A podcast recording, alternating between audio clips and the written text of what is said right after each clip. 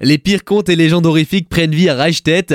Pendant les week-ends des vacances scolaires d'octobre et novembre, le Fort Rap vous propose des parcours déambulatoires immersifs et bien d'autres animations. Une troisième édition destinée aux amateurs de frissons, mais pas seulement. On en parle avec Fabien Gertner, directeur artistique et président de l'association La Compagnie des Reflets à l'initiative de l'événement. Alors la Compagnie du Reflet, en fait, c'est tout simplement une association qui propose toute l'année des projets éphémères, immersifs et culturels. Donc du coup, on s'appuie toujours sur des faits historiques ou des légendes ou des choses comme ça pour proposer soit des escape games, soit des spectacles déambulatoires. La Monster Run revient pour sa troisième édition en Alsace dans un fort militaire de plus de 20 000 mètres carrés avec un nouveau thème. C'est un événement qui permet une déambulation sur le thème d'Halloween. Donc chaque année on revisite d'autres thèmes. Et donc cette année la Monster Run c'est Lou y es-tu où on revisite euh, les contes et légendes d'Alsace un peu oubliés euh, à travers euh, notre spectacle. Il y en a pour tous les goûts sous forme de parcours déambulatoire immersif. Petits et grands peuvent se laisser tenter par l'expérience. On a deux versions du spectacle on a pour euh, les plus courageux la Monster Run normale, les vraiment courageux la version cauchemar où là on se retrouve en pleine nuit avec une lampe de poche, euh, on se fait asperger de sang euh, du début à la fin. Donc ça c'est vraiment la plus intense.